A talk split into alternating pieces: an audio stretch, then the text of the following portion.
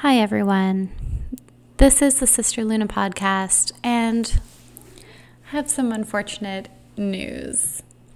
I'm sorry that the episode has not gone up. Um, I know some of you may have may have even noticed, and so I apologize.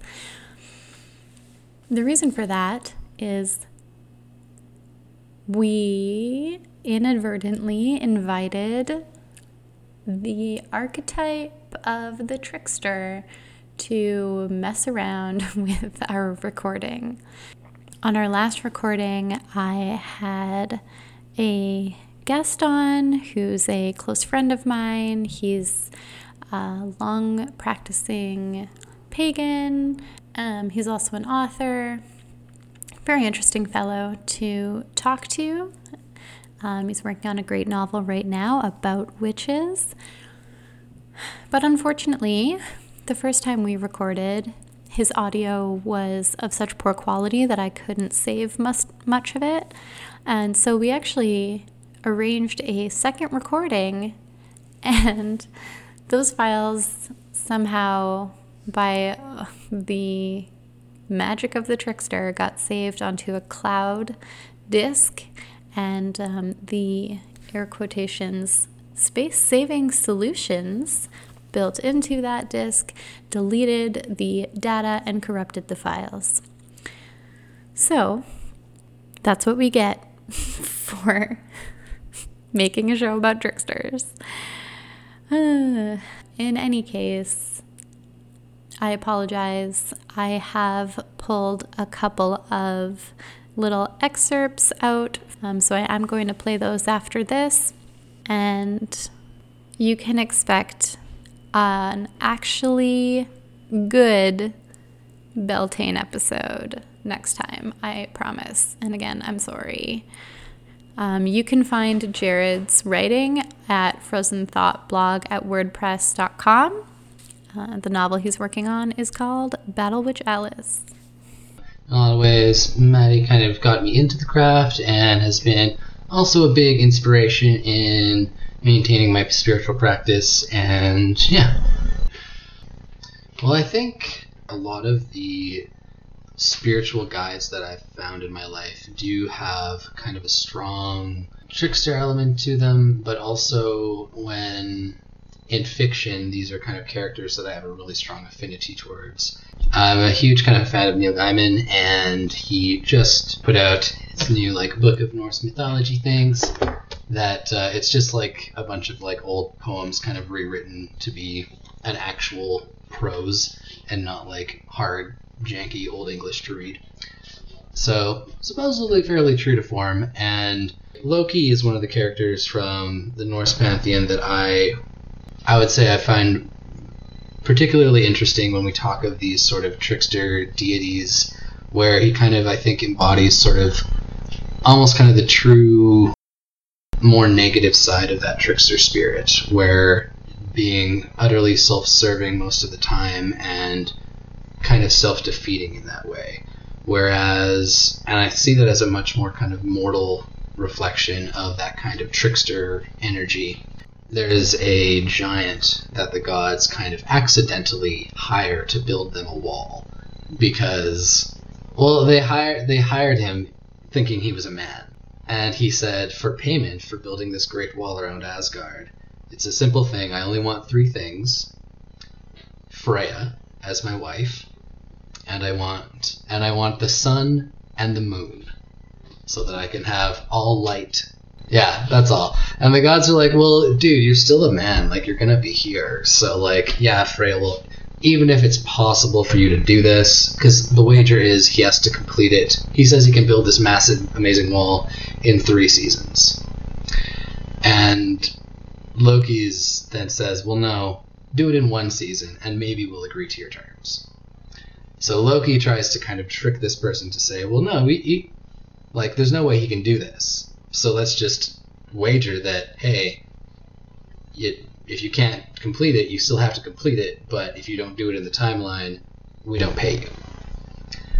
And so that's the trick that Loki intends to put on this supposed man who is to build their wall. The man goes to work and is impossibly fast, to the point that it is unimaginable. He has this horse with him as well that is faster, stronger than any horse, and it is hauling mountains worth of stone in a day. And the gods clue in this is no mortal dude, and they effectively realize that he's a giant. But and they know the giants are enemies of the gods, and really this is a plot to steal the sun, the moon, and the most beautiful god away from them by the giants. Like he makes this proposal in front of all the gods, and Freya's there, tight-lipped, saying nothing. And Odin's like, "Okay, leave. We have to we have to talk about this." And she's like, "Okay, I understand we need a wall because we feel defenseless when Thor isn't here, but um, this better be the best fucking wall." And like, if it again, I am gonna be so mad if this happens. Like, okay. And then I think once they realize this is a giant, um, they kind of have a discussion where they're like, well, he's going to finish the wall in time. Shit. What do we do? He's going to take all the light from the world. And Freya, that sucks. And Loki's and Freya kind of is saying, like, well, if this is going to happen, I'll accept my fate, but I only ask one thing of the gods of Asgard kill the person that did this, which is Loki. And he is like, but everyone, come on. We all agreed to this idea. Like, we all made this suggestion. Like, this is a contract between all of us and this guy. And she's like, actually, no. This was your suggestion because you thought that we could trick him, and that's how this would work. So, your fault. Find a way to fix it. But then Odin turns to him and just says, hmm, find a way to fix it. I have there's nothing we can do for you. It's on you. It's either fixed or you're the reason we lose all the light in the world and Freya. So the trick he does pull on this giant man is he distracts his amazing, amazing horse. Uh, his name is Svaldifir, I want to say, or something crazy like that. I'm trying to find, like, yeah, Svaldifari, yeah, is the amazing horse without any explanation, the next on the I think it's supposedly the last day when it's very clear like the rate at which guy is building wall, shit, he's finishing tomorrow. Oh god. So, but on the last day of work, his horse is nowhere to be found until eventually the man, the giant sees that there are now two horses. There is a beautiful mare that is matching his horse that somehow is just as fast as it and like it's taunting him and like seducing him. And this and he does what he can to try to like call his horse back to him and command this amazingly trained animal but the beauty of the mare is too much for the stallion and they ride off into the morning light and are not seen from again presumably. And the giant is kind of screwed and he does what he can to try to finish the wall, but by sundown he's not done and he flips out at the gods and they're incredibly mad and it ends up Thor comes back in time and fights the giant. And then surprisingly Loki is nowhere to be seen for any of the uh, revelries and is in fact not seen for several months until he eventually returns with a gray mare that um, looks that what did they say? Um, oh, it was a beautiful fall. Although it had eight legs instead of the usual four, and it followed Loki wherever he went and nuzzled him and treated Loki as if he were its mother, which of course was the case. It's just Spider Horse. and that is the horse that Loki gives to Odin as the fastest horse that ever will be, and it, yeah, and it's the greatest horse that ever exists, and it's what Odin rides into battle for Ragnarok, and it's, yeah. But if you ever mention its parentage around Loki, and this fella, he may become one of my like main patron deities. Lugh of the long arm. so I didn't know that he was considered to be a trickster until I started looking up specifically tricksters. And then uh, it one of the sources I found says, in addition to his roles as a smith and craftsman and warrior, Lugh is known as the trickster in some of his tales, specifically those rooted in Ireland. And that goes back to your point about the underdog, right? Because Ireland, so for so much of its history, was under someone or another's like thumb. So it's interesting that they would take this like taskmaster deity and make him into a trickster. Well, and I, I think there is a lot of self-interest in kind of these early human societies as they're moving from like hunter-gatherer into agrarian or like early feudal systems if you're smart to create a bunch of stories that are like yeah the smart people are actually the powerful ones and so Well, yeah, on here it says that Lu- the reason that he was considered to be a trickster oftentimes was because of his ability to change his appearance. And it says that Lugh would appear as an old man to fool people into believing that he's weak. And then I wrote in my notes, a trick that I have also used to great effect many times. like very, oh, but I'm just a small, tiny woman and I'm like polite and sweet and feminine and I would never hurt anyone. I don't know what happened to that guy. He just fell down. That has nothing to do with me. I think it all, like John is saying, it comes from that place of people going, well, what type of story am I going to create? I'm going to create a story where I'm the one who gets that comes out on top. hmm.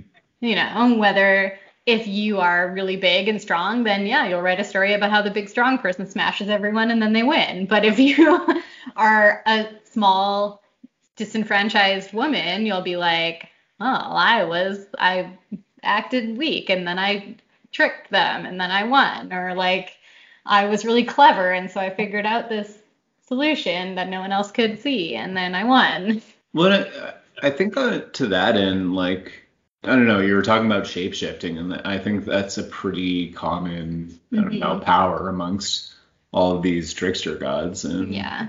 if we are to take the idea that like that is, you know, it's the writers kind of projecting themselves on, onto these these spirits, onto these gods. What are we to make of that? And I do think it's kind of like a it's a discomfort or it's like a dysphoria of their own place within the world. And so like the idea of being able to, you know, transform yourself can be very empowering, I think. hmm Mm. But in transforming yourself is one thing, but transforming your environment is another huge aspect of Trickster. With rebellion, revolution, chaos, like breaking down the current order, destroying it, and but only through that destruction is when something new can be created. And that's where the trickster archetype becomes the the anima of like creativity and of I don't know. It kind of reminds me of the tower card a little bit. Everything I looked at was like trickster equals fool, trickster equals fool, blah blah blah blah blah. But then it's also saying at the same time it's about if there's a very orderly structure, very strict in place, the Mm. trickster only comes to, you know, mess that up, disrupt it, exactly. And so that's maybe the tower is a bit extreme to apply to a trickster archetype, but bringing something new from the ashes of destruction is what the tower is all about. So I think, I don't know. I feel like there's an in like a link that you can't fully divorce from between trickster and like tower energy, especially when you're talking about revolution. Like the tower is a card of a revolution, very much so. Right. because it's kind of just saying again like another reason for like the importance of the trickster where it's like those rules typically don't come from a place of oh this is actually a good thing and this is society runs this way for a purpose to keep people safe or any of that stuff unfortunately a lot of the rules in our society are bullshit made by people that we're just fortunate enough to come into a whole lot of control, and now we're very, very, very afraid of losing it. And that's that's about it. And we can continue to appease these people and their fears and work for them and make them money, or we can try to tear down the system and build something better. I find this with almost every single episode that we record. Once I'm doing the research for it, I find a greater, not only understanding of the subject that I'm researching, but a greater affinity oftentimes for whatever the subject is. And I've found that with tricksters as well. Even though I always knew I kind of liked them and I always a little bit related with them. because it's like John was saying, I'm not a big person who, you know, who has like a lot of influence or a lot of like physical presence, but I can trick someone into thinking like, you know what I mean? Like that's one of the tools that's available to me as a small woman. and so I I've always liked them a little bit, but now I like them even more mm-hmm. than I ever did before, especially considering applying the necessity for the trickster in the act of like true creativity. Is if you're at Thanksgiving dinner or whatever with your family, Easter dinner, I guess, and somebody brings up something super gross, like your weird uncle brings up something terrible and you're like, mm, actually, no, I don't think so, or whatever. And you get in there and you start presenting all of these ideas that don't that aren't cohesive with the general understanding among everyone at the table all the other guests are like there's loki. Like there's the trickster spirit right there. Mm-hmm. like talking about police brutality and whatever. You know how dare they? I'm not even sure if it, it's even that because the one the thing the trickster spirit that I come across a lot is especially when you when you talk about kind of a more utopian future the thing that prevents us from like changing the the structure of society or the superstructure um, the underlying assumptions is to me the reputation is always like well, it's human nature. It's human nature to be like self-interested and and like greedy and and awful. And so like that's why we have to keep the systems that are in place in place. That's why we can't just make sure everyone has a house and every exactly. like food and everything that they need to exist because if the fear of starvation and death is not present, they'll all just be lazy. Right, yeah. Ridiculous. And it, yeah, no, like if anything, the the opposite would be true. Us, yeah, the absolute opposite, and that it's most people are are communally interested, um, and if anything, there's you know the the more you benefit from the current system, the less likely you are to be in step with the rest of humanity and the more likely you are to continue to want to exploit and, and to take from people. And they present this model of like, yeah, all of humanity is like Homo economicus. It's the person who is rationally self interested. And if we act on those impulses to like, you know, serve our own self interest, everyone would be better off, which just is not the case. Mm-hmm. I think, yeah, instead it's been more of, to go back to like the metaphor or like the allegory with like Loki and Ragnarok and everything, it's more a like a mini Ragnarok or a mini significant trial that those in control fear. So it's sort of like it's like a reason for those in control to say, well, no, like, isn't it a good thing that we do all of this bullshit? And for those really caught up in the bullshit, they can, they will be kind of even further reinforced in that.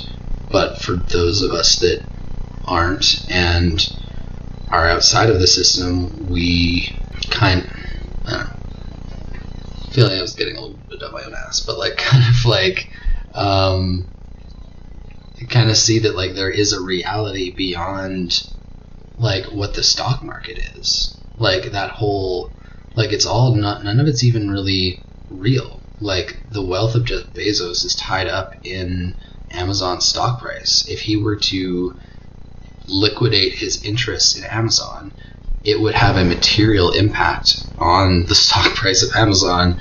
Like if if he was suddenly liquidating all his stock, the market would be like, "What's wrong with Amazon? Why does Jeff Bezos not want to make all this money anymore?" Like he can't just turn his billions into cash right away and then own stuff. It's based on like his wealth is based on the value of this company. And the only and like we have all just collectively decided, yeah, that's probably what I would pay for a share of Amazon stock.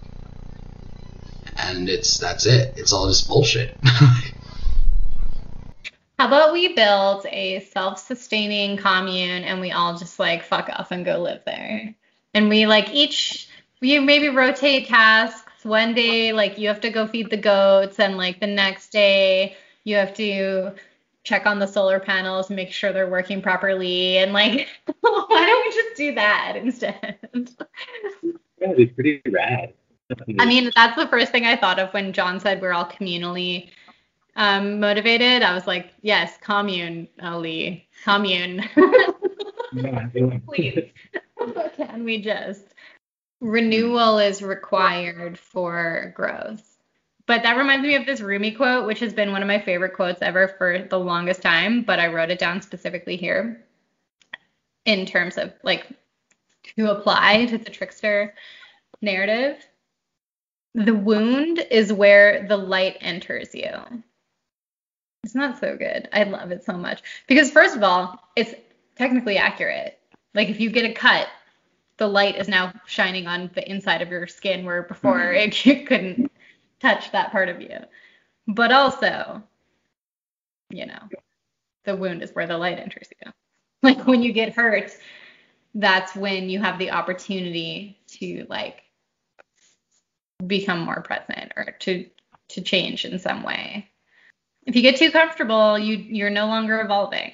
And that's when the trickster comes to be like, "Hey, I feel like the point you're kind of coming to with that I like a lot as well that I where we often kind of see this in media where it's kind of that hitting rock bottom forces you to kind of like clue into who is your real family and who is the people that are important to you.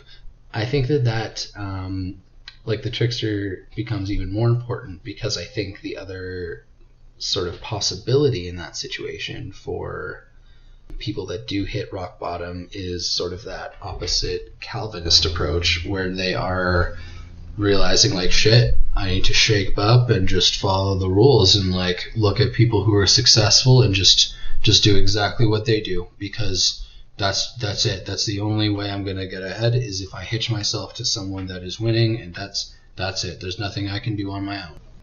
Like the coyote. Holy fuck. One ostara john and i went up to nose hill park and um we're just like having a picnic kind of chilling walking around and we saw this coyote and I pointed it out and and then I said, "Wow, look at that coyote." And then John did he did a wolf sound.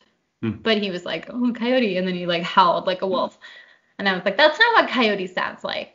And I literally don't know how I did this, but I made like a perfect coyote sound. And then I swear to God, the coyote we were both looking at, just like he's like walking along, and then he's like, like looks directly at me, and I was like, oh shit, what have I done? it's just like drew the attention of like the main trickster of this part of the world to directly to me. I'm so dumb. He's like, hmm, what? Yeah. what did you say?